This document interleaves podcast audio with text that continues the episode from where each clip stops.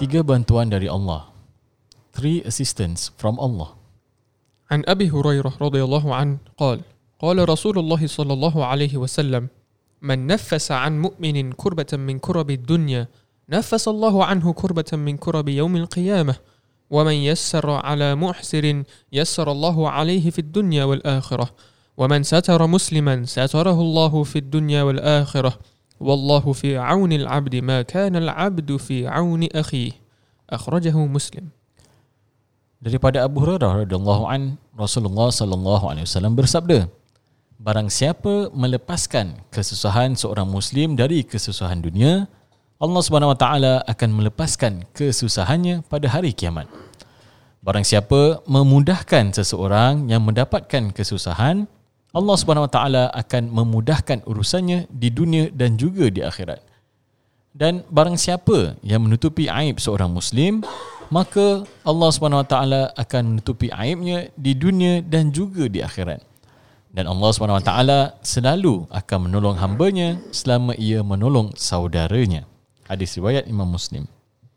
Abu Hurairah radhiyallahu an narrated that the Prophet sallallahu alaihi wasallam said, "He who alleviates the suffering of a brother from the sufferings of this world, Allah subhanahu wa ta'ala would alleviate his sufferings on the day of resurrection.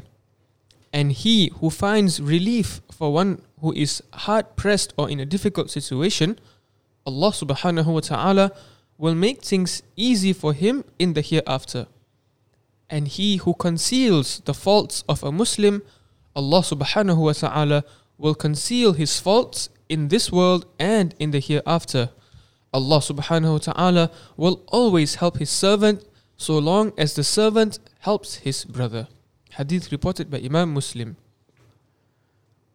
Berpandukan daripada hadis ini, iaitu kita dapati bahawa Allah memberikan tiga bantuan ha, kepada tiga orang ni, iaitu yang pertama, orang yang mengurangkan beban seorang Muslim.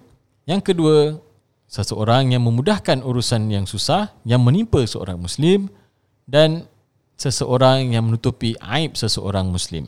Yes, to receive Allah Subhanahu Wa Ta'ala's assistance in the hereafter, as mentioned in this hadith, we should perform these three deeds or actions. Number one, to lessen the burden of a Muslim whenever we can, whenever possible. Two, to relieve a Muslim from his difficulties.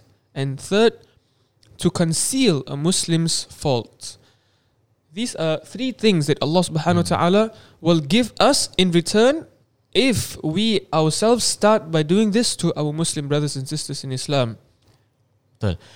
Jadi dari sini kita dapati Allah sentiasa akan bersama mereka yang sentiasa nak membantu antara satu sama lain. Ha, sebab kalau kita dapati daripada hadis ni, bukan sahaja Allah kata akan dibantu di dunia, malah di akhirat pun dapat. Ha, jadi dua-dua dapat. Kalau kita sering bantu orang, maka Allah kasih kita ganjaran untuk dunia dan juga akhirat. Subhanallah. And how, so we realize one of the ways that we can always be close to Allah Subhanahu Wa Ta'ala is to be close to those who always help others in times of distress. Hmm. Right? Not only do they receive the rewards from Allah Subhanahu Wa Ta'ala, but they also receive protection in dunya and akhirah. In akhirah, insyaAllah. Yes. And the last thing is, kita kena jaga-jaga ataupun menjaga mulut ataupun lidah kita supaya tidak menceritakan aib orang lain ataupun berkata buruk tentang orang lain. Ha, sebab kalau tidak nanti kita sendiri tidak suka kalau orang sebarkan aib kita. Jadi kita jangan mulakan dahulu. Yeah, some people they they love to spread the fitnah,